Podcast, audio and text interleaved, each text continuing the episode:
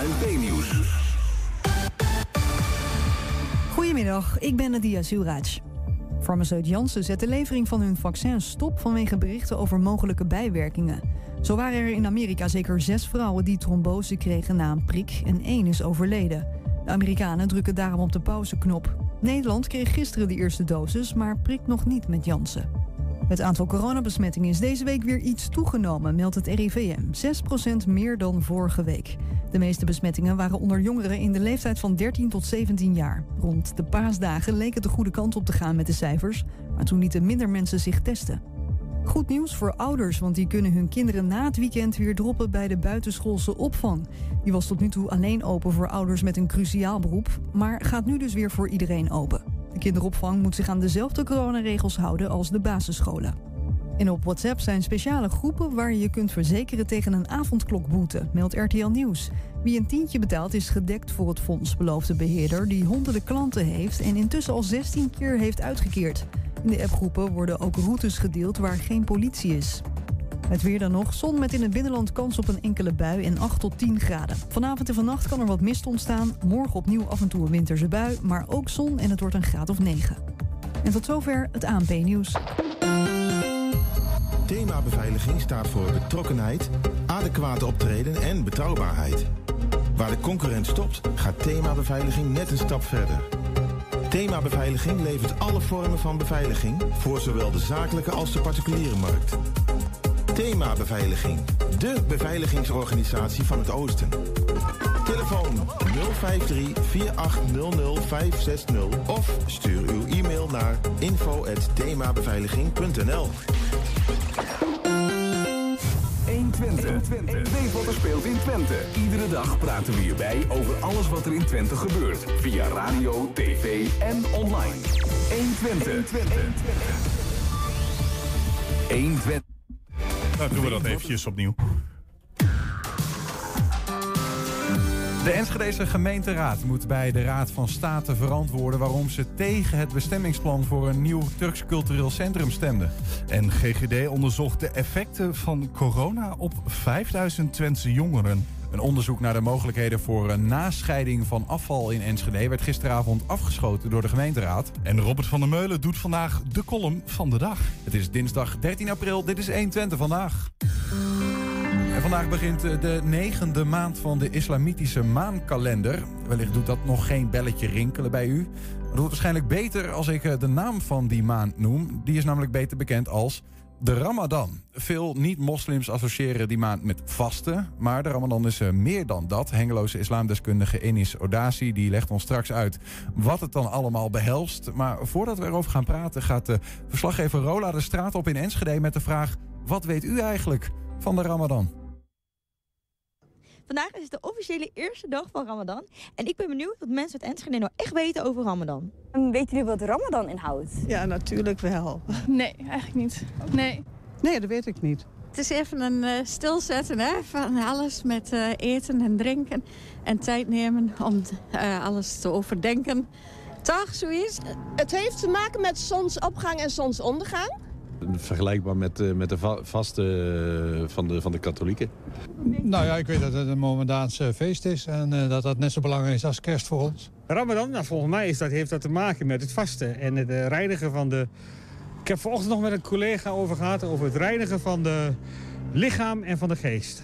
Dat is een periode voor moslims waarin ze, als de zon op is, niet mogen eten. Maar als de zon wel onder is, dan mogen ze wel eten. Natuurlijk, ik weet wel wat over de Ramadan. Dat is uh, dat je overdag alleen maar water mag drinken, geloof ik. En dan na zonsondergang mag je dan eten. Dan kom je met familie allemaal gezellig bij elkaar. Ga je allemaal lekker gerechten maken, lekker eten. En als de zon weer opkomt, dan uh, mag je weer niet eten en drinken, geloof ik. Ja, het is een jaarlijks feest. En het, uh, het heeft te maken met uh, ja, een soort uh, vastentijd. Dat is voor de moslims. En dat is de periode van de vasten. En dan uh, kan je s'avonds weer tussen zonsopgang, zonsondergang, na zonsondergang weer met je familie eten. Uh, ja, uh, dat is een feest is dat. Uh, voor, ik dacht dat Turks mensen alleen waren. Hè. Overdag mogen ze niet eten, ze mogen niet drinken, niet roken. Als het goed is, uh, dat was het of niet. En weet je ook wat ze mogen en wat ze wel of niet mogen? Nee, ik weet wel dat zwangere vrouwen mogen wel eten. En kinderen onder een bepaalde leeftijd.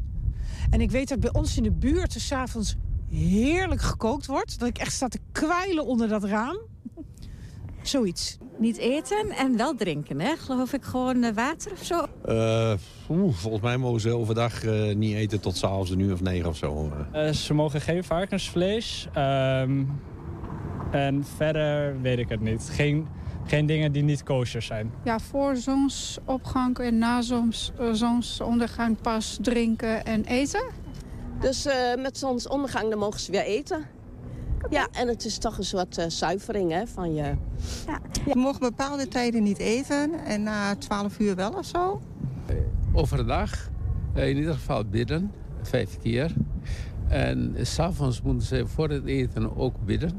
En daarna gaat het eten. En suiker. Met veel suiker. En uh, ze mogen pas uh, eten naar, uh, ja, met hout verband met, met de sterren en de stand van de maan of zoiets. Maar goed, tegen de middag denk ik, vier, vijf uur, zes, zeven uur mogen ze eten. Tot uh, 's morgens uh, vier uur, vijf uur, ik weet niet precies nu. Uh, roken wel volgens mij, want ik heb een collega die wel rookte. Dus ik ga ervan uit dat hij zich eraan, hou, hij zich eraan houdt. Dus, uh... nou, we gaan eens even kijken of deze Enschedeërs een beetje uh, uh, hun, hun examens goed hebben gehaald.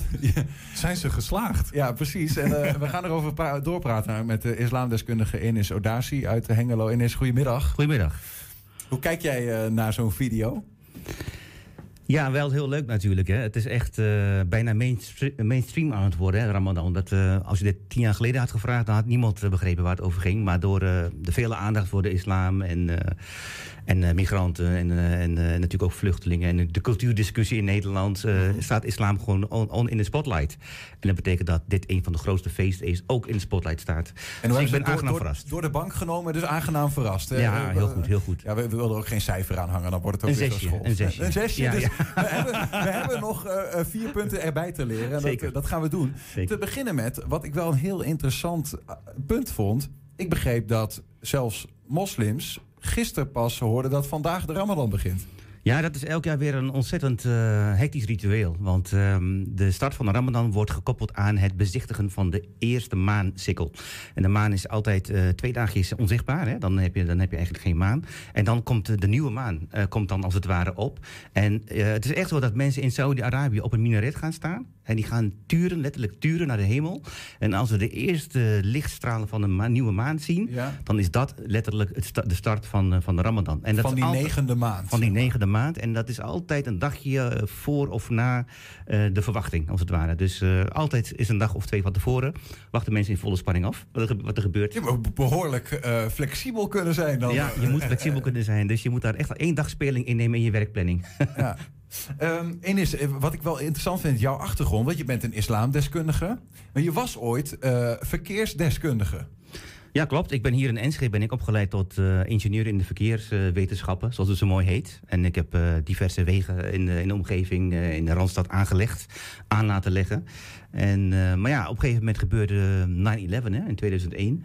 En um, de aanslagen op de Twin Towers die waren zo heftig voor de hele wereld, ook voor mij, dat op de werkvloer ik ook merkte dat er iets veranderde. En uh, van letterlijk van de ene op de andere dag. Daarvoor, voor nine eleven was ik gewoon verkeerskundige collega. En de andere dag daarna uh, werd ik moslimcollega en kreeg ik allerlei vragen over de islam ineens op mijn bordje. Toen moest je ineens islamdeskundige worden? Of was je dat toen? Nee, dat was ik helemaal niet. Ik was nee. echt iemand die gewoon dat uh, thuis hield en uh, meer cultuurmoslim was. Uh, maar ja, als je dan ineens heel veel vragen kreeg over wat gebeurt er nou in Amerika en wat is dat nou uh, terrorisme en is het echt zo met de jihad en, en al het geweld in de islam en wat zegt de Koran?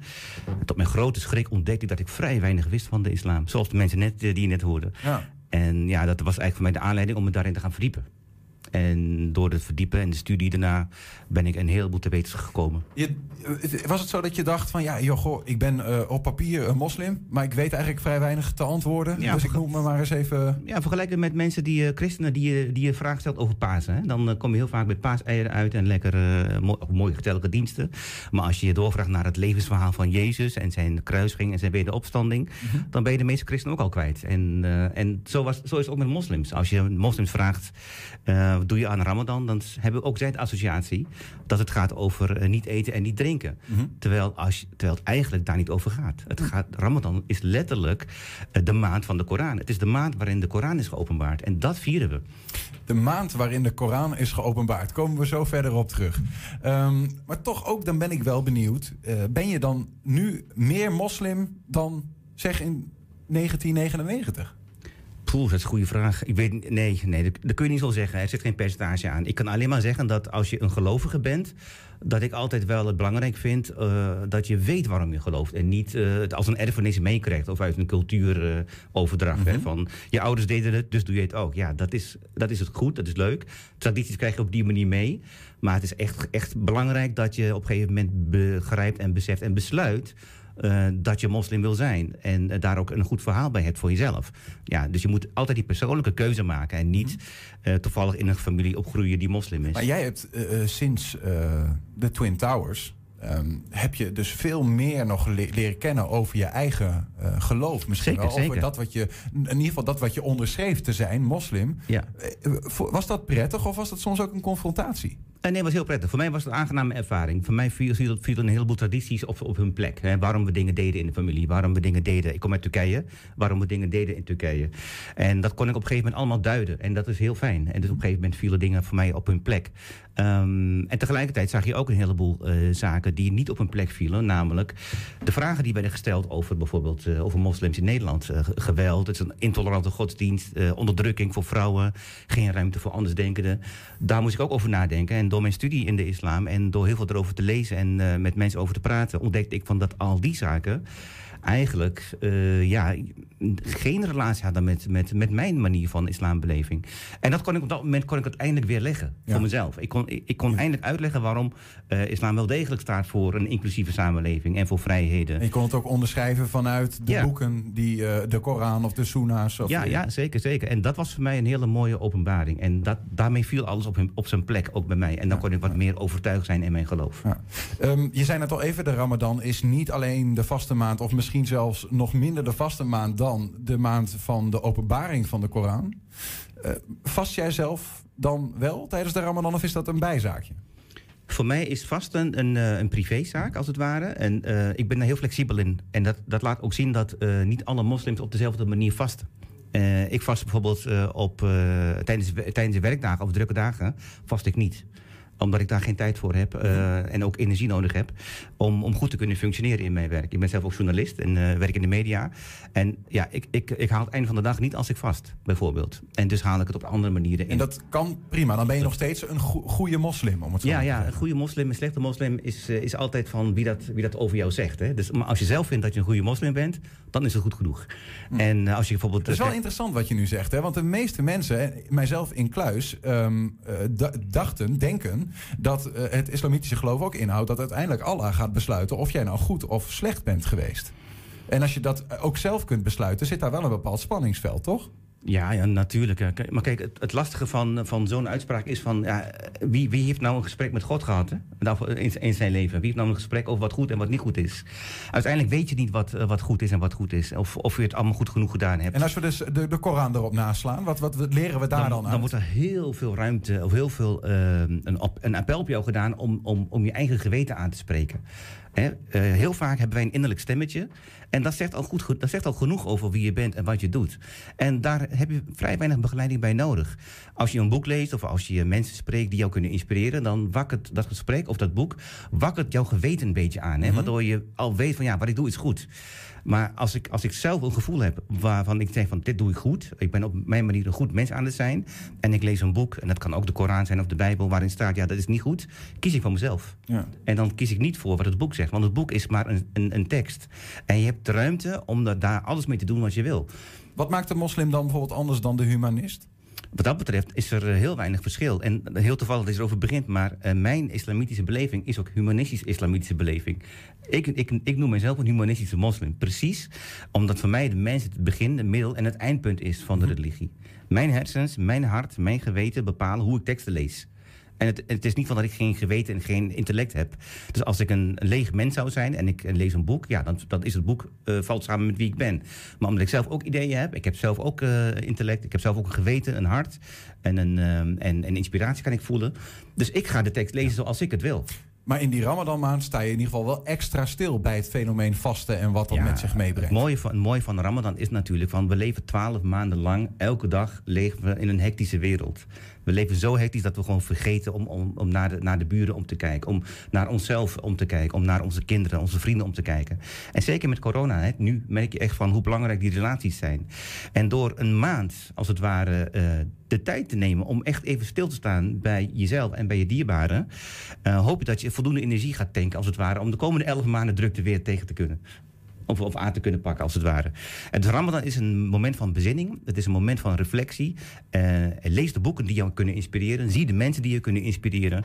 En de, de onthouding, hè, vasten, vasten betekent letterlijk onthouden van. Uh, waarvan? Niet van eten en drinken alleen, maar alle dingen die jou gewoon afleiden mm-hmm. van, dat, van dat rustpunt, van, van, jou, van jouzelf. Ja. Dus als jij een maand de tijd hebt, als het ware, om elke dag weer, elke nacht weer stil te staan bij waarom doe ik dingen die ik doe? Waarom ben ik niet in staat om uh, uh, de relatie die ik heb, uh, de aandacht te geven die ze verdienen? Of als je ruzies met iemand hebt gemaakt, waarom lukt het mij niet om dat goed te maken? Nou, hier heb je een maand waarbij je als het ware al die dingen kunt fixen. En uh, daarmee kun je elf maanden vooruit. Ja. Dat is eigenlijk niet zo religieus, maar het is gewoon een universeel principe nou, van zorg ervoor dat je je leven op orde krijgt. Net zeg je inderdaad, van, he, dan heeft de islam sowieso he, heeft niet per se een monopolie op vasten. He. Binnen het christendom is dat ook een bekend fenomeen Zeker. En binnen andere religies. Uh, maar, maar is er ook een verschil met hoe de moslims vasten in die Ramadanmaand en nou, bijvoorbeeld de christenen in, in carnavalstijd, waarin sommigen dat doen? Zit daar een verschil in of lijkt het ja, op elkaar? Ja, er zit een verschil in details. Ik woon in de straat met, met veel Syrische buren. Uh, en dan zie je ook dat er de ene, het ene christen is, uh, je hebt katholieke christenen en, en protestante christenen. En ze, ze vasten op andere momenten in de kalender, rondom Pasen. En ze eten ook, ze hebben ook andere voedselvoorschriften. Dus de ene eet geen eieren, de andere eet geen vlees. Mm-hmm. Dus dat is nog veel specifieker dan bij de, dan bij de moslims. De moslims zeggen van, eet maar helemaal niks. In plaats van uh, dat wel en dat niet. Ja. En dus daar zie je wel enig verschil. Maar uiteindelijk komt het ook daarop neer van vasten is een, een aanloop naar een soort van een bevrijdingsmoment aan het eind van de maand of eind van de week. Uh, de ene keer is het Pasen, de andere keer is het, uh, de, het suikerfeest. En dan op een gegeven moment is dat het einde van je feest, de wedergeboorte van de mens als het ware. Uh, en dat wordt gevierd. Het gebeurt bij moslims dus ook. Uh, dat ze bijvoorbeeld zeggen, ik ga niet uh, me onthouden van eten of drinken, maar bijvoorbeeld onthouden van uh, alcohol. Of van, of, nou dat is dan een slecht voorbeeld. Maar van drinken, een, een, of, of van een, een gameverslaving bijvoorbeeld, waar sommige mensen van zeggen. Of van uh, snoep. Of, hè, dat, dat is natuurlijk ook vasten. Dat je zegt van, ik onthoud me even van een slechte gewoonte misschien wel. Ja, dat, dat zie je de laatste tijd heel veel bij christenen. Ik merk dat, dat de christenen dat op die manier heel uh, goed invullen. Social media vasten. Inderdaad, uh, op een manier van dat allerlei verslavingen en afleidingen worden opzij gezet. Maar bij moslims zie ik dat nog niet zozeer. Daar is, niet, daar is geen substituut van het, het voedselvasten. Zou dat wel kunnen? Als je kijkt naar de Koran, hoe de Koran denkt over vasten, hoe daarmee misschien Allah wel denkt over vasten, zou dat kunnen binnen die, binnen Kijk, die islam? De, de, truc is van, van, de truc van vasten is van dat eigenlijk je één maand de tijd krijgt om dat te doen. Maar hm? waarom zou je het niet elf maanden lang doen? Hè? Dat is eigenlijk de, de truc. Maar, dus je krijgt een reminder uh, om te vasten van in die maand van eten en drinken en seksuele omgang. Uh, maar wie zegt dat je het de elf maanden daarna wel weer moet gaan doen, als het ware. Dus ja, er is heel veel ruimte om het in te vullen zoals je wil. Maar als je het echt terugbrengt aan de Koran en naar de islamitische traditie, dan zit daar heel sterk het aspect van voedsel en drinken, onthouding bij. Ja. Um, wel even een voetnoot erbij. Mm-hmm. Er zijn zoveel randvoorwaarden en zoveel uh, uitzonderingen. Zwangere vrouwen, mensen die, geest, die, die, die niet uh, gezond zijn qua lichaam en geest. Als je op reis bent, als je nog niet de volwassen leeftijd hebt bereikt. Er zijn zoveel mits en maren. Je moet echt zo wel overwogen kunnen en willen vasten, dan pas moet je gaan vasten. Ja. Uh, is dat vast ook veranderd? Uh, want uh, ja, weet je, de tijden veranderen wel. Uh, mensen worden, gaan op een andere manier leven. Groeit daarin die islam mee? Of lijkt dat nog heel erg op hoe het vijfhonderd jaar geleden gebeurde? Um, de, de, het basisuitgangspunt is wel degelijk dat het voedsel uh, vasten is. Voedsel en, uh, eten en drinken vasten is. Maar als je kijkt naar uh, de migratie, hè, vanuit, ik kom uit Turkije. Mijn ouders hebben op, echt op een andere manier gevast dan ik. Uh, waarom? Ja, daar is de hele traditie is van dat iedereen vast, of je nou werkt of niet. Maar ik hier uh, heb te maken met een ander levensritme. Ja. Mijn kinderen, de derde generatie inmiddels, ja, die hebben echt een hele andere interpretatie van het vasten. Mm-hmm. En ik leg er niks op. Ik laat hen dat zelf bedenken, omdat ik eigenlijk de onderliggende waarden van, het vast, van de vaste maand mee wil geven. Namelijk, kijk naar jezelf en kijk naar je naaste. En hoe je dat invult, dat vind ik belangrijk. Ja. In coronatijd trouwens, want dat was vorig jaar de eerste keer dat er in coronatijd werd gevast. Dat was wel een dingetje voor sommige moslims. Ja, natuurlijk. Echt een inbreuk in de sociale karakter van vasten. Ramadan Want je is, doet dat samen, normaal. Ramadan is, kent elke dag een moment van het breken van de vat. Dat noemen we de iftar. En dat betekent dat, je, dat het een ontzettend sociale happening is. Je gaat bij de mensen, bij de familie op bezoek. Je gaat bij je ouders op bezoek. Bij de kinderen, ooms, tantes komen langs. En je feest als het ware. Je, je, je breekt het vasten samen. En, je, en dat is een feestmoment. En die sociale binding, ook in de moskee. Dat je al daar het eerste gebed als het ware uh, volbrengt. Dat is, valt ook weg. Dus alle sociale relaties vallen weg. En uh, ja, het is tegenwoordig FaceTime vasten. En uh, WhatsApp video bellen vasten. En dat werkt ook. Alleen dat vergt wel een bepaalde omslag. Ja, ja, ja, dus dat is nog wel een uitdaging voor moslims in deze tijd. Ja, maar het kan wel. Het kan het wel. Kan wel. Het kan wel. Um, toch ook nog even, want we hebben het uh, goed, uh, best veel gehad over het vasten. Terwijl je eigenlijk het gesprek begon met... eigenlijk is Ramadan de openbaring van de Koran. De maand van de openbaring van de Koran. Wat bedoel je daar precies mee? Uh, als je de islamitische kalender bekijkt, is Ramadan de negende maand. Uh, alle, volgens de traditie zijn alle verzen in de Koran, alle teksten in de Koran zijn als het ware geopenbaard aan de engel Gabriel, aan Mohammed. En de eerste openbaring uh, is in de maand Ramadan geweest, in september. En de laatste openbaring is ook in de maand Ramadan geweest. En uh, zo, zo is eigenlijk Ramadan de maand van de Koran geworden, als het ware. En alle uh, grote rituelen, denk aan het gebed, denk aan de, de bedevaart naar Mekka, denk aan het, um, de aalmoezen geven. Mm-hmm. Al die grote bijeenkomsten, en de zakaat geven, de aalmoezen geven. Al die, al die rituelen zijn ook in de maand Ramadan als het ware geopenbaard. Dus eigenlijk is de kern van de islam is de Koran. En de Koran is in de ene maand van Ramadan, natuurlijk na alle, alle jaren, hè, steeds in, in de maand Ramadan uh, geopenbaard en gecompleteerd. Staat die Koran dan ook wel genoeg centraal in de Ramadan, uh, nee. in, in het leven van moslims in deze tijd? Uh, in de, tijdens de maand Ramadan hoor je heel vaak eten en drinken, vasten, weet je wel. Maar uh-huh. eigenlijk hoor ik heel weinig dat het gaat over de Koran. Um, en mensen lezen wel elke dag de Koran. Hè? Uh, een stukje bij beetje lezen ze de Koran voor aan hun kinderen. In de moskee natuurlijk. Um, maar ik denk, ja, als je het op die manier centraal zou stellen... zouden de, zou de, zouden de ideeën die in de Koran staan... de ethiek die in de Koran staat... Uh, al die andere mooie richtlijnen in de Koran... die zouden veel centraler kunnen staan... dan alleen maar het onthouden van eten en drinken... en dat een uitdaging maken. De uitdaging is niet, uh, laat ik mijn lunch staan. De uitdaging is van, kan ik wel een goed genoeg mens zijn? En, en allerlei, uh, uh, allerlei ethische uh, opdrachten en waarden... uit de Koran naleven. Uh, als je bijvoorbeeld kijkt naar hoe wij omgaan met de natuur... hoe wij omgaan met vluchtelingen... hoe wij omgaan met onze, uh, onze vijanden... of onze, of onze, onze ruziemakende uh, buren of wat dan ook. Dat is veel belangrijker in die maand... of in de islam, in de Koran... Uh, dan even uh, de uitdaging aangaan van... kan ik mijn lunch laten staan? En dat is een levenslange opdracht. En daarom vind ik ook van dat er veel meer aandacht aan de Koran zelf kan uh, worden geschonken. En dan zie je ook van dat er weinig verschil is tussen Bijbel en Koran. Tot slot, uh, Enis. Um, je begon het gesprek te zeggen... of tenminste, ik stipte dat even aan... je was ooit verkeersdeskundige. Uh, je, je zou kunnen zeggen, je hebt civiele techniek gestudeerd. Dan ja. ben je een soort bruggenbouwer. Uh, nu, nu ben je eigenlijk een figuurlijke bruggenbouwer uh, geworden... met, met uh, je islamdeskundigheid en hoe de dingen... hoe je probeert ons uh, te verbinden door je kennis. Uh, waarin ben je beter, denk je? Ja, ik zeg altijd, bruggen bouwen in de, in de verkeerskunde is met uh, cement, uh, beton en heel veel ijzer. Dat lukt prima. Maar bruggen bouwen tussen mensen, dat, ver, dat vereist enig geduld, tact, interesse en empathie. En die ingrediënten zijn niet voorhanden bij iedereen. Dus dat vraagt veel meer tact en veel meer energie en inzet. Mm-hmm. Uh, en is dus ook moeilijker voor mij. Alleen, het is wel waardevoller. Want het is echt alles waard om bruggen te bouwen in de samenleving van deze tijd. Ja. Als je kijkt naar de kloof tussen uh, mensen, uh, rijk en arm, maar ook tussen religies onderling. Hè. De islam wordt vaak als een probleem gezien. Uh, een migrant, een buurman wordt gezien als een probleem. Het is zo makkelijk om, uh, om daarin mee te gaan in dat frame. Terwijl als je elkaar spreekt zoals wij nu doen... Um, en een paar vragen stelt over en weer... dan zie je van dat we eigenlijk allemaal dezelfde verhalen te vertellen hebben. En heel, heel vaak hetzelfde in, de le- in het leven staan. En als je dat van elkaar weet... dan maakt het mij niet meer uit of je atheïst ja. bent... of islamitisch of christelijk. In de lijn daarmee, dan ga ik toch nog een kleine toegift doen op dit gesprek... want ik vind het zo mooi. In de lijn daarmee ligt ook de, jouw eigen lijfspreuk, uh, heb ik begrepen. Weet je waar ik naartoe wil? Over de spiegel? De spiegel der waarheid. Ja. ja. Die gaat als volgt. Toen, uh, toen de spiegel der waarheid uit de hemel viel... en op aarde in duizend scherven uiteenspatte... haasten alle mensen zich om één scherf te bemachtigen. En iedereen die zo'n scherf wist te bemachtigen... die riep ook triomfantelijk... ik heb de spiegel der waarheid. En... dat is natuurlijk een, een, een symbolische uitspraak over het feit dat wij denken dat wij alles weten. Dat wij de beste cultuur hebben, de beste waarheid hebben, de beste religie hebben. Maar je bent maar een fragment van een veel grotere samenleving, een veel grotere waarheid. En hoe mooi zou het zijn als mijn spiegel of mijn fragment, ik zou kunnen koppelen aan jouw fragment van die waarheid en aan de collega's hier. En als we dat samen zouden voegen, dan hebben we ineens zicht op een veel grotere waarheid, veel meer gedeelde waarde dan het vastblijven in ons eigen gelijk.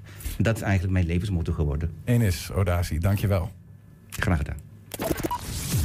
De G G D onderzo- uh, onderzocht de effecten van corona op vijfduizend Twentse jongeren. Straks hoor je de resultaten.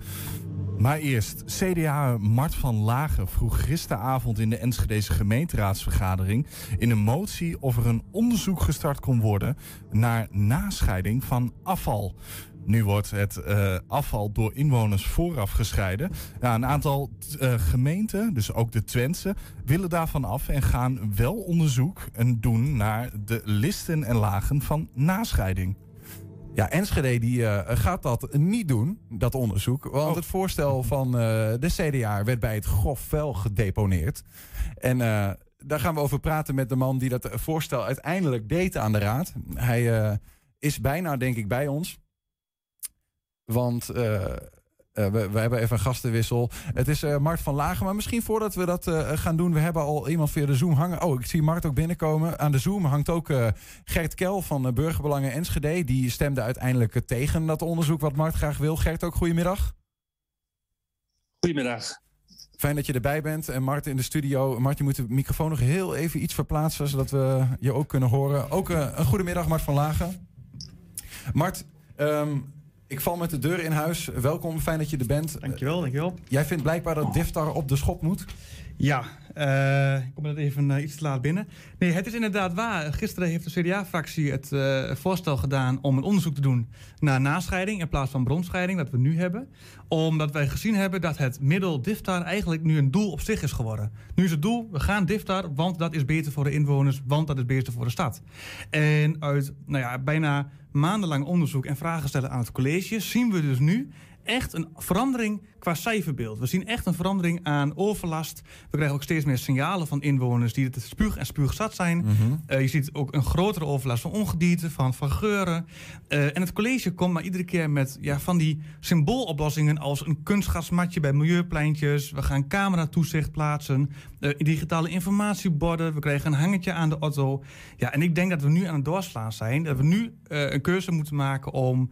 Nou ja, laat me onderzoek doen. Nascheiding, wat kost het, wat levert het ons op? Maar even om dat concreet te krijgen. Nascheiding, pleit jij dan voor weg met alle voorscheiding en alleen nascheiding gaan doen? Is dat wat je, wat je zou willen onderzoeken? Nee, ik denk dat er altijd een, een, een bron blijft van voorscheiding. Denk aan textiel, denk aan glas. Um, uh, dat is, was van oudsher ook al zo, dat ging best goed.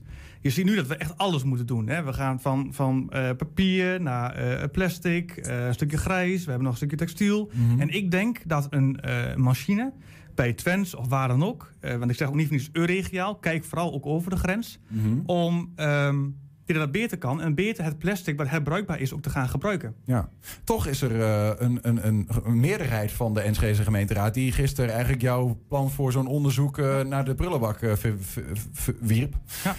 Wa- waarom vinden zij dat eigenlijk geen goed idee?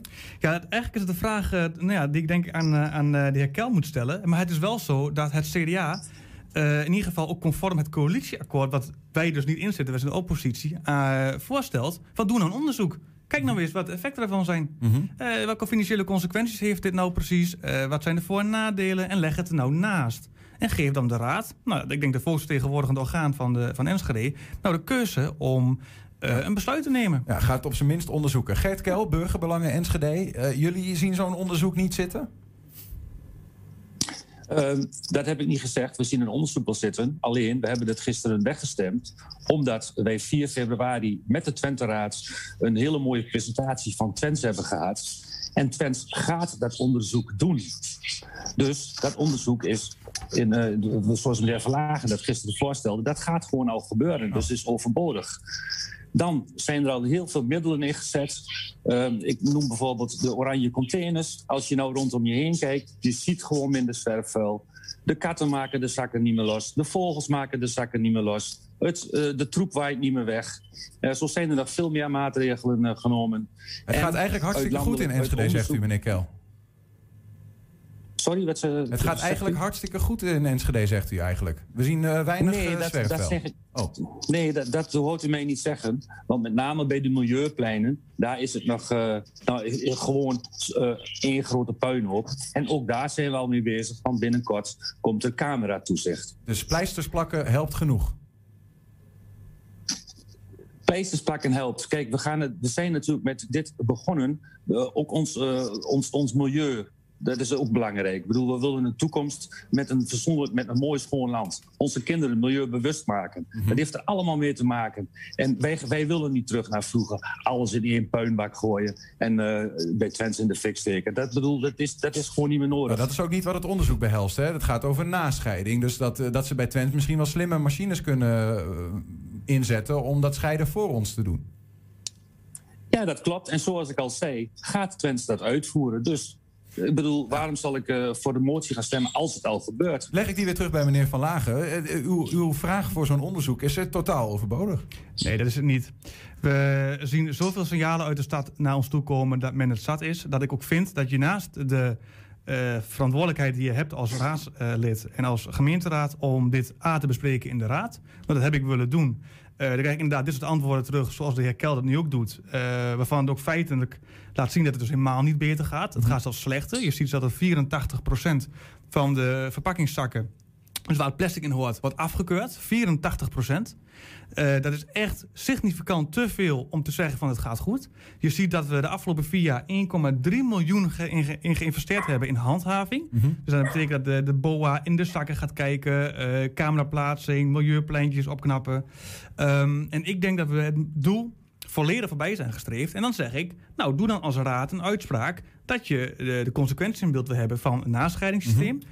Met daarnaast dan ook gewoon de keuzemogelijkheid. Wat gaan we doen? Gaan ja, we hiermee door? Maar dat onderzoek niet? wordt volgens meneer Kel door Twente uitgevoerd binnenkort. Dat klopt. Daar zijn ze mee bezig. Onder andere doordat de, de, de fracties in Haaksberg gezegd hebben... dit willen we heel graag. Mm-hmm. Maar ik zeg daarbij, geef de raad ook de keuze om eventueel iets anders te beslissen. Dus niet vasthouden eventueel nu aan een onderzoek... en dan zeggen we hebben het onderzoek gehad. Maar wij zeggen, ga er ook een keuze leggen aan mm-hmm. die raad. Ja, maak er een verkiezingspunt van bij deze spreker...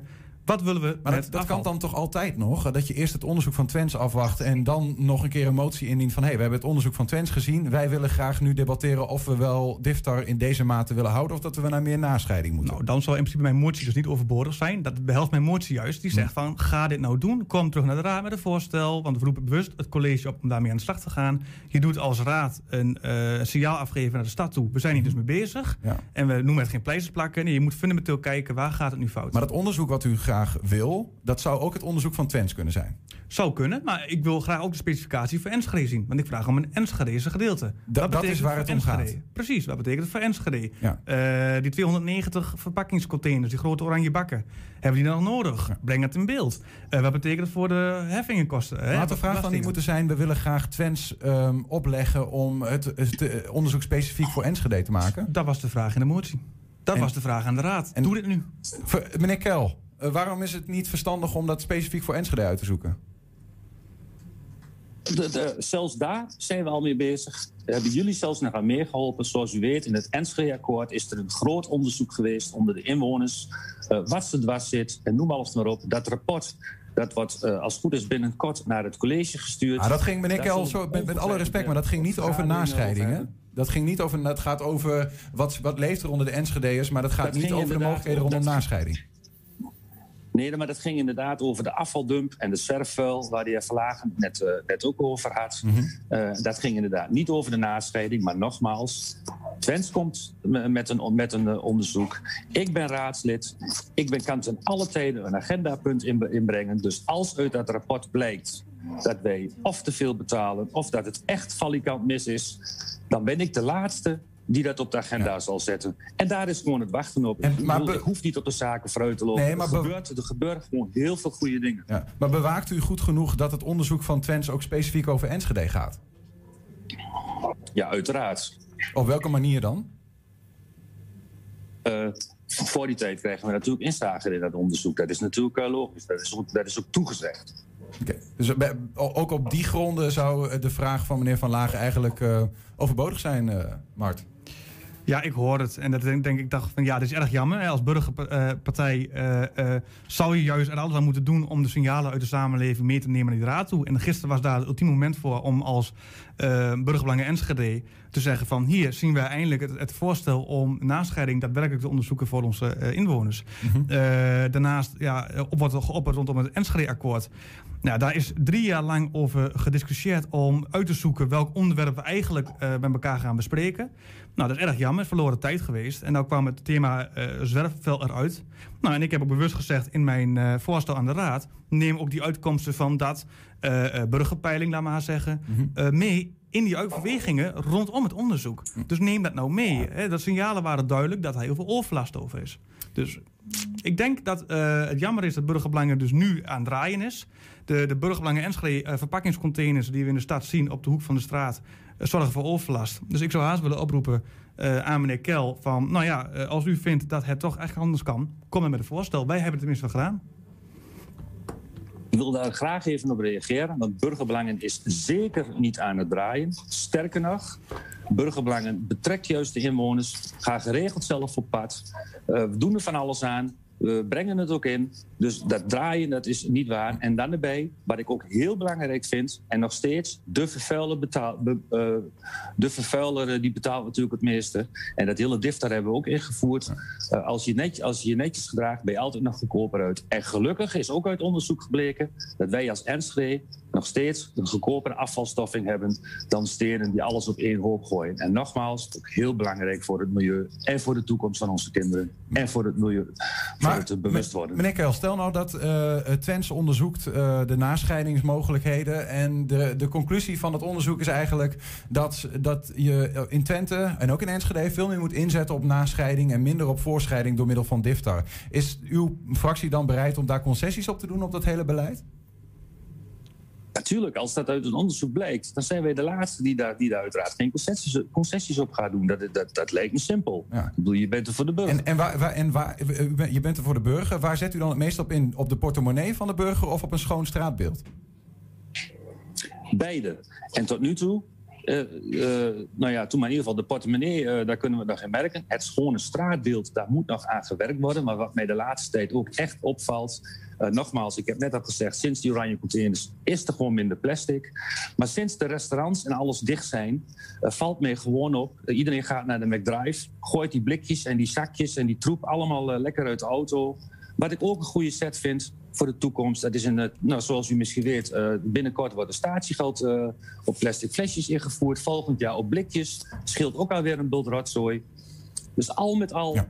uh, bij kleine beetjes gaan we er gewoon komen.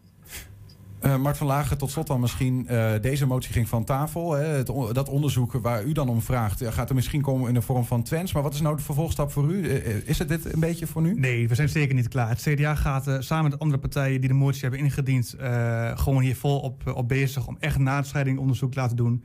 Wij vinden het echt te jammer uh, dat deze coalitie de... Uh, Ja, de noden uit de samenleving niet meeneemt in de overwegingen in het politieke debat. De kans was er om als uh, raadsbreed is te zeggen van we gaan open het versier in, we gaan open het onderzoek eens doen, laten we kijken wat de alternatieven zijn.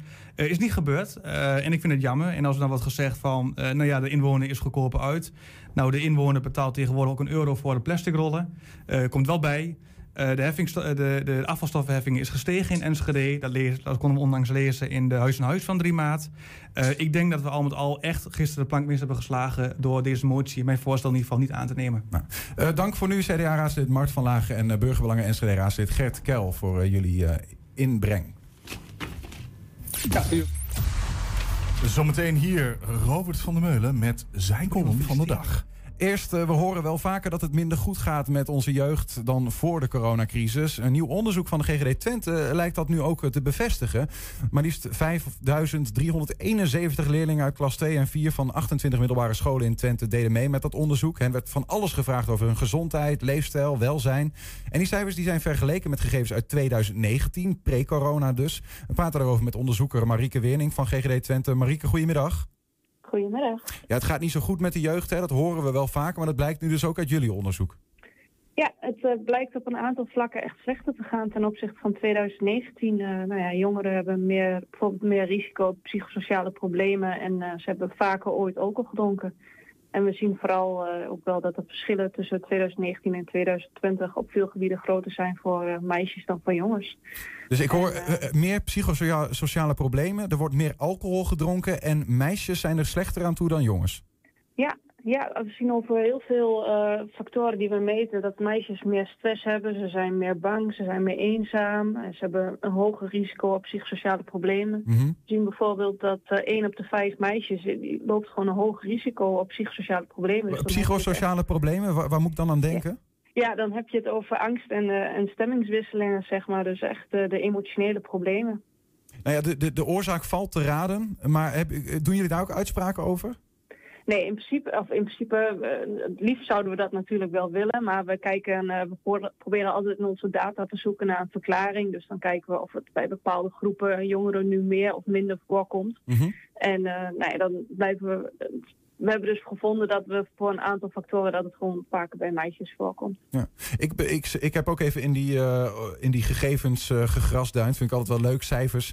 En uh, daarin zag ik ook dat de meiden uh, zich over het algemeen meer zorgen maken... of ze zelf corona krijgen of familieleden corona krijgen dan de jongens. Die hebben daar wat meer lak aan, lijkt het. Um, ja. Heeft dat enige samenhang? Dus meisjes hebben meer zorg, maar ze hebben ook, er is ook meer drankgebruik onder de meiden. Ja, ja, dat is eigenlijk wat ik net vertelde. Hè. We zien op heel veel vlakken zien we dat meisjes hoger scoren of dat er uh, dat daar meer zorgen over zijn.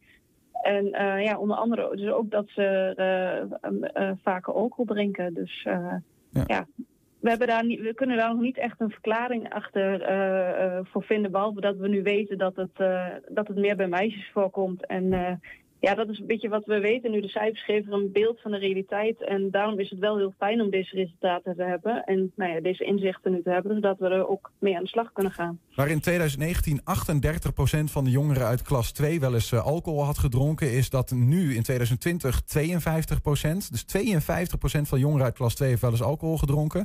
Um, is dat, is dat percentage in Twente eigenlijk hoger dan in de rest van Nederland? Uh, in twintig negentien uh, zaten we wel bij de bovenste regionen van Nederland. En dat, dat is eigenlijk ook al wel uh, jaren zo. Of, nou ja, we, we behoren eigenlijk altijd... Uh, um, nou ja, doen, doen we het net als veel andere plattelandsgebieden in Nederland... Uh, doen we het uh, uh, nou ja, wat, wat minder goed. En, uh, maar tot vorig jaar zagen we eigenlijk altijd nog een mooie daling. Dus uh, echt sinds tweeduizend zeven zagen we... tweeduizend zeven zagen we dat het uh, percentage alcoholdrinks aan het dalen was. En ja, helaas moet ik dus nu melden dat we weer die stijging zien. Ja. En dat terwijl de kroegen dicht zijn, hè? Waar gebeurt het dan? En hoe dan? Nou ja, we verwachten, uh, in twintig negentien hebben we dit wat meer uitgevraagd. Nu uh, in twintig twintig hebben we echt het gehouden bij heb je ooit alcohol gedronken en uh, drink je uh, binge drinking. Mm-hmm. Maar in twintig negentien hebben we echt uitgevraagd van waar drink je dan alcohol en wat vinden je ouders ervan. En toen gaven de meeste jongeren aan, vijftig procent die gaf aan dat ze thuis of bij anderen thuis alcohol drinken.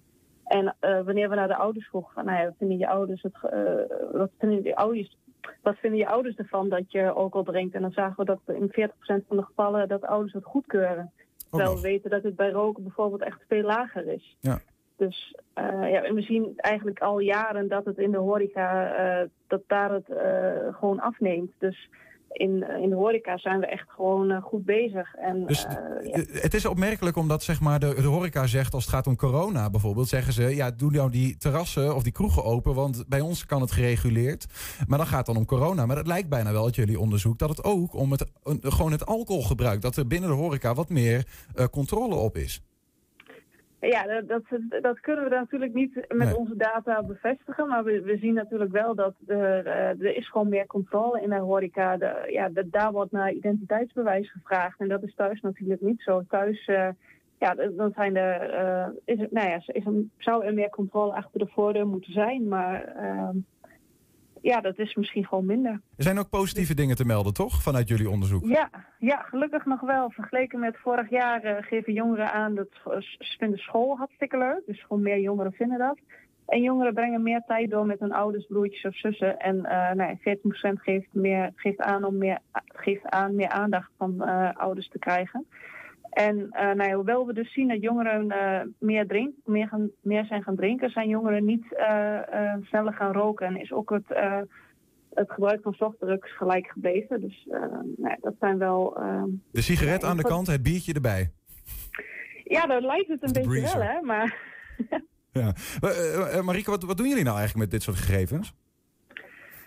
Um, nee, we gaan met gemeentes in gesprek. We hebben toevallig vanochtend een, uh, een, een, een drie uur sessie met gemeenteambtenaren gehad over de cijfers en uh, nou ja, wat voor interventies er allemaal in het veld zijn. En we gaan uh, en met de gemeentes kijken hoe we dit, uh, nou ja, hoe we de gezondheid van jongeren tijdens deze coronacrisis uh, ook weer uh, en ook daarna weer kunnen verbeteren. Ja, en dat is gezellig dat ze allemaal in lockdown met hun ouders in één huis zitten, maar dat de ouders ook begrijpen wat de gevaren van alcohol dan zijn op zo'n moment bijvoorbeeld. Ja, nou ja, we willen wel, uh, dat is wel een stap die denk ik voor ons ligt om samen met ouders uh, dit probleem, uh, of dit probleem, ja, dit probleem aan te pakken. Hm.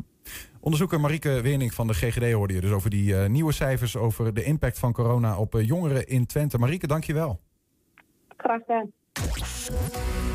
De Enschedese gemeenteraad moet bij de Raad van State verantwoorden waarom ze tegen het bestemmingsplan voor een nieuw Turks cultureel centrum stemde. Straks praten we over de afwegingen van de gemeenteraad met D zesenzestig-voorman Gert-Jan Tillema en met burgerbelangenvoorman Mark Teutelink. Maar eerst, ik uh, zie hem inmiddels hier al aangeschoven in de studio. Robert van der Meulen, reporting for duty. Nou, gelijk van start? Uh, uh, ja, uh, be my guest. Gaat ie. Een kleine familiekroniek. Vorige week was ik op bezoek bij een oud-buurman. Hij is inmiddels ook een oude oud-buurman, want hij tikt binnenkort acht kruisjes aan. We kwamen uiteraard aan de praat over het virus, waarbij hij enkele anekdotes over een eerder virus uit de kelder van zijn ijzersterke geheugen opdiepte. Zijn ouders hadden de Spaanse griep, die op wereldtournee ging in het tweede decennium van de vorige eeuw, nog meegemaakt. Die pandemie eiste naar schatting honderd miljoen levens. Een aantal dat het totale dodental van de Eerste Wereldoorlog in de jaren net daarvoor zou doen verbleken. Het leed was niet te overzien. Het halve dorp werd bruut uit het leven gerukt. Ook de bruid van mijn vader. De bruiloft was al geplan- gepland. Uh, ontkwam niet aan het lot. Pa trouwde uiteindelijk met de vrouw die mijn moeder zou worden, maar een gelukkig huwelijk is het nooit geworden. Pa kon zijn eerste liefde niet vergeten. Zonder virus was ik er dus niet geweest, stelde mijn oud-buurman beschouwelijk vast. Maar ik, heb ook ontzettend, maar ik ben ook ontzettend blij met de stand van de wetenschap tegenwoordig. Dat wij nu allemaal gevaccineerd kunnen worden is geweldig. Hoewel ik drieëntwintig jaar jonger ben dan hij, kon ik hem op mijn beurt ook een kleine familiesaga vertellen. Eentje die zich voltrok in dezelfde tijdspannen en waarbij hetzelfde virus ook een grote rol zou spelen. Mijn vaders vader, mijn grootvader, kwam uit een middenstandsfamilie in een dorp uit Friesland. Zijn ouders hadden er een winkel in Grutteswaren. Mijn grootvader kon de zaak om economische redenen niet voortzetten, want het dorp waar hij leefde droogde op. Veel mannen werden naar Twente gelokt onder het misleidende vooruitzicht van een goed loon en een paradijselijk leven als arbeider in de textielfabrieken aldaar. Zonder klandizie, geen middenstand, dus reisde hij, inmiddels samen met zijn nieuwbaker echtgenote, zijn klandizie achterna om zich te vestigen in het, te- in het te- textielwalhalla van Enschede. Gelukkig niet om er zelf ook te moeten werken als spinner of wever in een fabriekshel die Van Heek, Blijdenstein of Scholten heette. Maar jong en tuk op kansen zag hij een toekomst voor zich weggelegd als winkelier. Hij begon met een miniem durfkapitaaltje en neringtje in Grutteswaren in Glanebrug. Dat liep zo goed dat hij al gauw kon uitbreiden naar andere niches, zoals een fietsenmakerij, een slagerij, een kleermakerij en in de la- late jaren twintig zelfs kort een busonderneming aan een taxibedrijf. Mijn grootvaders vrouw, de moeder van mijn vader, mijn oma, stierf ook ten gevolge van de Spaanse griep. Al kort na deze dramatische gebeurtenissen huwde mijn grootvader een veel jongere vrouw. Saillant detail hierbij is dat deze vrouw drie zussen had die alle drie met een broer, inmiddels ook virusweduwnaars, van mijn vader trouwden. Men was nogal van de praktische kant toen. Een man met kinderen kon niet alleen blijven.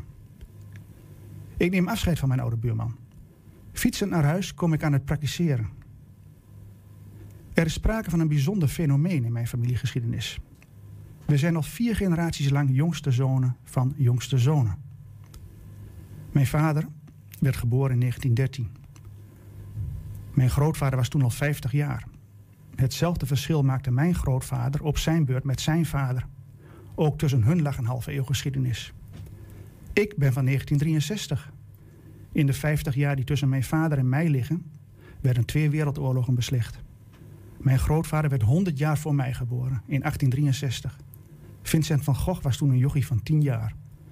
En de vader van mijn grootvader, mijn overgrootvader, was van achttien dertien. Die heeft Napoleon nog voorbij zien komen, bij wijze van spreken dan. Slechts vier generaties in tweehonderd jaar, sporen achterlatend in de negentiende, twintigste en eenentwintigste eeuw. Ik geloof niet dat dit veel voorkomt. Als jongste zoon van de jongste zoon van de jongste zoon zit je dan gebeiteld wat het vak geschiedenis betreft. Lange halen snel thuis. Je krijgt je les uit eerste hand en het relativeert een begrip als tijd nogal. Het maakt mij ook duidelijk waarom ik het doorgaans aardig kan vinden met oude mensen.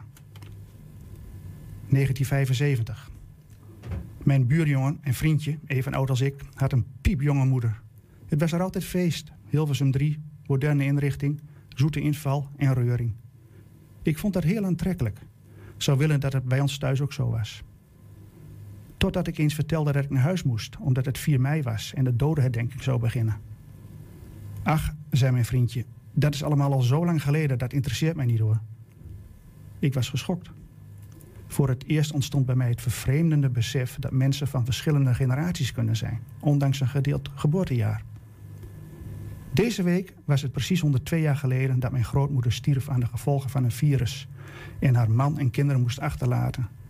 Dus, oude oudbuurman, ook ik ben donders blij met de stand van de wetenschap van tegenwoordig en hoop gauw mijn prikje te kunnen halen. De column van Robert van der Meulen, daarvoor dank. Ja, dan eind december schoot de Enschedese gemeenteraad het bestemmingsplan voor de bouw van een nieuw te bouwen Turks cultureel centrum aan de Kuipersdijk af. Na tien jaar proberen vond het moskeebestuur het wel welletjes. De stichting stapt nu naar de Raad van State om daar recht te halen. Gisteren spraken we al met bestuurslid Ahmed Kemaloglu. Vandaag praten we met raadsleden Mark Teuteling, voorman van Burgerbelangen Enschede, en de voorman van D zesenzestig Enschede, Gert-Jan Tillema. Heren, welkom. Uh, even kort uh, de herinneringen ophalen. Uh, Gert-Jan, jullie stemden in december voor het bestemmingsplan, hè? Correct. Waarom? Uh, omdat wij uh, ge- nou ja, het hele traject wat betreft verkeersafwikkeling en uh, andere inpassing in de wijk, zeg maar, dat kan wat ons betreft uh, prima doorgang vinden. Uh, Uh, ja, en dan ligt er een verzoek vanuit de samenleving en daar uh, uh, werken we dan graag aan mee. Er waren geen problemen die groot genoeg waren om tegen te stemmen? Nee, we hebben natuurlijk wel nagedacht en afgewogen van hey, past dit inderdaad op deze locatie? En onze conclusie is, uh, de onderzoeken zoals het college die heeft gedaan, die zijn goed. Uh, uh, en wat ons betreft is ook geen bezwaar om daar een moskee te bouwen. Ja. Mark, voor jullie uh, burgerbelangen was dat een ander verhaal blijkbaar. Jullie stemden daar uh, tegen dat bestemmingsplan. Waarom? Ja. Nou ja, wij hebben precies dezelfde afweging gemaakt. En bij ons kwamen we er tegen van dat uh, verkeersafwikkeling, uh, parkeerdruk, Uh, die een dergelijk groot uh, cultureel centrum met zich meebracht, Uh, dat wij daar niet mee in konden stemmen. Parkeerdruk? Parkeerdruk, daar zit ook een stukje verkeersafhandeling uh, bij. Hè, want mensen moeten er ook naartoe en dan moeten ook weer weg. Mm-hmm. Uh, vooral op dat punt, hè, waar je ook praat over uh, de, nou, de McDonald's, de K F C... Uh, de, het budgetcentrum waar iedereen uitgaat, uh, de bevoorrading van de Hornbach, de Hornbach zelf, uh, de drukke Zuiderval. Uh, als je alles bij elkaar optelt, uh, dan wordt dat toch wel, eens wel een, uh, een zware druk, een zwaar impact op de hele omgeving. Ja. En dat is een, uh, een punt waar wij eigenlijk ook al nou, best wel lang hebben gemaakt, al, al tien jaar. Daar zijn we niet zo heel erg ver van afgeweken uh, uh, tot nu toe. Uh, We hebben uh, veel gesproken ook over allerlei andere dingen, zoals uh, oproep tot gebed en dat soort dingen. Daar zijn we allemaal uitgekomen. Uh, maar dit was voor dit ons was het heikele een, punt. Zo ja. zwaar zelfs dat jullie besloten om eigenlijk tegen een plan van de eigen wethouder. Want Niels ja, van den Berg, de wethouder klopt. Die hiervoor verantwoordelijk is, ja, die, daar stemmen jullie tegen zijn eigen plan. Dat is wel dat zwaar. Klopt. Nou ja, dat is uh, wat je noemt dualisme. Hè? Dus dat, uh, uh, dat is wat, uh, wat, er, ja. uh, wat ook in, het, in ons systeem zit. Uh, je, bent, uh, je bent volksvertegenwoordiger, maar je bent ook uh, controleur Uh, van, de, van, de, van de gemeente, dus van het college. Mm-hmm. Uh, en dit, uh, uh, ja, net als Gert-Jan zei, ook, Gert-Jan, uh, ook, ook D zesenzestig heeft afgewogen. Tot een andere conclusie gekomen dan wij. Um, je noemde al even de, de verkeersafwikkeling. Hè, die ja. is vaker genoemd. Daar ging het voorheen ook al over bij de moskee. Ja. Um, zo stelde ook uh, bestuur, bestuurslid Ahmed Kemaloglu gisteren bij ons. Laten we even kijken wat hij daarover nog meer zei. omdat dat weer opnieuw gedaan moest worden, moest er dus ook nu weer alle die procedure opnieuw gedaan worden bij de gemeente. En er moest door de raadsleden opnieuw weer gestemd worden. En op het moment dat dat bij de gemeente kwam, dan, ja, dat ging niet meer over de verkeersdrukte of wat dan ook, waarom het afgeschoten is. Dan kwamen ineens hele andere zaken erbij, waarvoor dus ja, mensen zeiden van nou, dit is niet goed en dat is niet goed. Zoals? Maar, wat, wat, wat dan bijvoorbeeld? Wat is nou ja, zwaar? Goed, uh, de, de, zeg maar de, bijvoorbeeld de, de, de Bibob. De geldstromen waar het vandaan zouden komen, daar hadden ze ineens weer twijfels over. Nou, ik kan je garanderen dat wij alles opengegooid hebben en de, de, alles was uh, overzichtelijk. Even, even, want we moeten dat even, even iets meer het beestje bij de naam noemen. Want niet iedereen zal dat Bibob uh, kennen. Dat ja. gaat over geldstromen vanuit exact. het Turkse ministerie voor... Uh, Nee, maar het gaat om de, gel- de geldstroom van hoe komt het geld binnen. Hoe, hoe komt de moskee aan zijn geld? Exact. Ja. Hoe, hoe hebben ze de, wij, het, nou, wij, zijn de heel, wij hebben nu ongeveer bijna anderhalf miljoen bij elkaar gespaard. En dat is best een fors bedrag. En het geld is allemaal door de leden uh, opgebracht of uh, ingediend. En dat kunnen we ook op papier laten zien. Er is geen sprake van inmenging van... Nee, uh, daar zit wel de angst, denk ik, dan voor sommige raadsleden, toch? Dat, daar gaat het over die geldstromen voor de imams. En die imams zouden hun mogelijke uh, lange arm van Erdogan zijn. Nou ja, dat is hun denkwijze. En mm-hmm. ik denk, en ik weet wel zeker, en ik kan je ook garanderen, als je nu kijkt, in, in, uh, laat staan in, in Enschede, door uh, in heel Nederland, denk ik dat... Ik weet wel zeker dat alle moskeeën of uh, culturele gebouwen, waar het ook mag zijn, mm-hmm. iedereen hoort zich te houden aan de Nederlandse wetgeving, regels en wetgeving. En dat doen wij ook. Dat doen we niks anders. En we hebben ook niks te verbergen. Ja, kortom, hij zegt, uh, er kwamen ook in één keer allerlei andere dingen op tafel. Maar meneer Teutlinker zegt, Burgerbelangen die heeft daar geen last van, van die geldstromen. Nee, wij hebben uh, uitsluitend gekeken naar de ruimtelijke, uh, de ruimtelijke zaken. Want je praat over het bestemmingsplan. Uh, het is wel een, uh, uh, er zijn wel andere partijen geweest, uh, veel andere partijen geweest... die met name ook niet ruimtelijk relevante onderwerpen hebben aangekaart. Zoals de financiering inderdaad. Ja. Uh, maar, maar wij hebben daar... Uh, Uh, wij hebben gedacht om dat niet te doen. Dus we, hebben gebleven, we zijn gebleven bij de ruimtelijke relevante zaken. Zoals de parkeerdruk uh, en de verkeersontwikkeling. Zeg maar, de impact die een dergelijk centrum van, de, van een dergelijke omvang mm-hmm. heeft op de, op de omgeving. Ja. Um...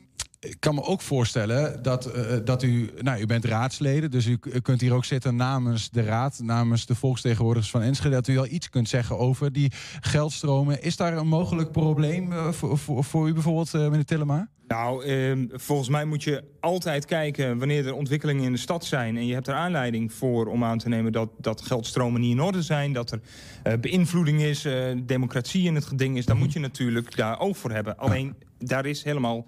A, geen, geen aanleiding toe op dit moment om dat in dit geval uh, te veronderstellen. Ja. En B, de gemeente heeft al lang een Bibob-procedure. Uh, nou ja, die loopt of die, die wordt ingevuld, zeg maar. Nou, dus dat is een raar argument. Dus het onderzoek je... is gedaan. En er is gezegd, er is geen link tussen geld... Het, of precies, dus er is geen link precies. voor vervelende geldstromen. Um, de, en dan is de vraag toch, waarom wordt het er dan toch bijgehaald?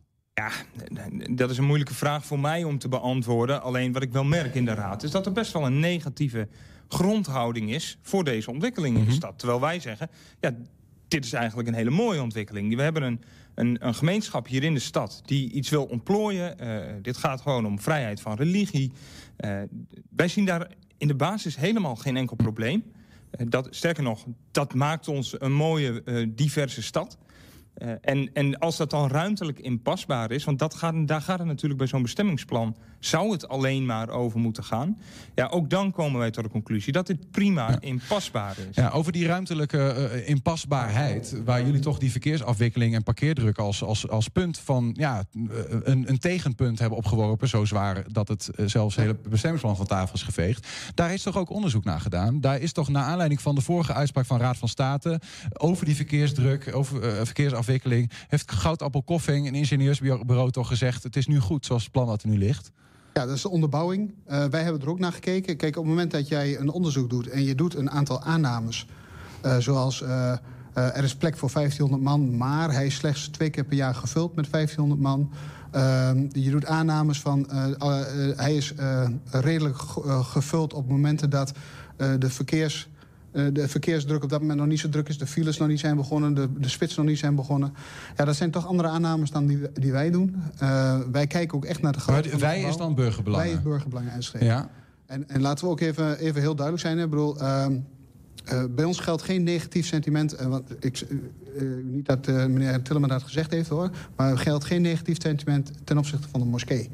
Dus dat wil ik even heel duidelijk maken. Dus wij hebben echt... Uh, wij gunnen echt die, die, die, die gemeenschap. Hè. Uh, die hebben, nou, we weten ook hoe de huidige moskeeën in elkaar zitten. Uh, dat past, ja. past niet meer. Dat ja, maar zo voelt dat wel op het moment dat u verkeersafwikkeling als ding aanbrengt... terwijl ja. er een ingenieursbureau gerenommeerd zegt er is geen probleem. Nou, maar als je, als je een dergelijk centrum van een dergelijke grootte en omvang uh, en capaciteit... want daar gaat het in principe om bouwt... Uh, dan, uh, dan uh, is het heel lastig om te zeggen... maar we gebruiken hem slechts twee keer per jaar. Mm-hmm. ja, en, en... Je bouwt hem, je bouwt hem uh, en op dat moment uh, moet, je ook, moet je ook uitgaan. Uh, je hoeft niet ervan uit te gaan dat hij elke dag gevuld is... maar je moet wel op een gegeven moment berekeningen gaan baseren... op de getallen of de mogelijkheden die een dergelijk gebouw met zich meebrengt. Want je bouwt een gebouw niet voor vijf, tien jaar... maar je wilt hem graag bouwen voor een langere periode. En je wilt ook dat dat op een gegeven moment de impact... in de, in de omgeving waarin ja. dat gebouw staat... Uh, dat dat op een gegeven moment zo, zo weinig mogelijk is. Dus het onderzoek wat, wat, wat, wat, wat daarnaar is gedaan door het ingenieursbureau... Ik, ik weet niet zeker of het een ingenieursbureau is, dat zeg ik... maar door Goudappel Coffeng, die daarin gespecialiseerd is... dat onderzoek is niet voldoende, wat jullie betreft. Nou, ik zeg niet dat het onderzoek niet voldoende is. Wij doen andere aannames. En wij, uh, bij ons is de term uh, uh, is het acceptabel. Want dat is uh, ook al eens gezegd. Van, wij, uh, dit is acceptabel. Dus binnen de grenzen van... Uh, ja, wij, wij hebben andere normen van, van wat wij acceptabel vinden voor een buurt. En dat betekent niet dat zij een slecht, een slecht, uh, iets slechts hebben gedaan. Laat dat even heel duidelijk zijn. Ze hebben gewoon, uh, uh, het onderzoek is op zich goed. Alleen de conclusies die je uit dat onderzoek trekt... Ja, die zijn anders. Behalve dan het feit... Uh, dat ik vind, of wij vinden, dat op het moment dat jij een, een gebouw hebt van vijftienhonderd man... En dan moet je ook gaan rekenen met vijftienhonderd man. Daar, daar zou ik graag eventjes op willen re- reageren, als ik mag. Want uh, dit is de kern van de discussie, ja. uh, wat de heer Teuteling hier op tafel legt. Want juist het verschil tussen het bestemmingsplan... wat wij in de Raad wel hebben aangenomen en wat nu is afgeschoten... is precies dit verschil wat de heer Teuteling zegt over rekenen in de spits... rekenen over vijftienhonderd, uh, wat dan maar twee keer per jaar zou zijn... en voor de rest kijken we naar de zeshonderdvijfentwintig... dat was de oude mm-hmm. max, zeg maar, waarmee uh, gerekend werd... want dat zou alleen om de gebedsplekken gaan. Deze keer is juist gezegd, wat is nou dat maximale gebruik? En daar hebben we allemaal standaarden, zijn daarvoor gebruikt... over uh, het aantal parkeerplekken. Want ja, als daar twaalfhonderd mensen komen... komen die allemaal met een eigen auto. Dan heb je twaalfhonderd auto's. Dat is niet heel realistisch. Wat hier gedaan is, is zoals we op, bij elke ontwikkeling in de stad... dit soort berekeningen maken, diezelfde systematieken. En dat vind ik heel belangrijk dat we dat hier ook toepassen. Omdat het een, uh, uh, ja, elke ontwikkeling in de stad... dat verdient op dezelfde manier behandeld mm-hmm. te worden. Uh, en dan kom je hier op het aantal parkeerplekken van honderdveertig uit. Nou, die honderdveertig zijn ook... Uh, opgeplust van honderdtwintig naar honderdveertig in dit plan. Dus in die zin is de heer Teuteling volledig op zijn wenken bediend. En ik trek dan wel een beetje ja, de haren uit mijn hoofd van... wat wil Burgerbelangen dan nog meer om dit mogelijk te maken? Ik zie niet waar die ruimte dan ligt.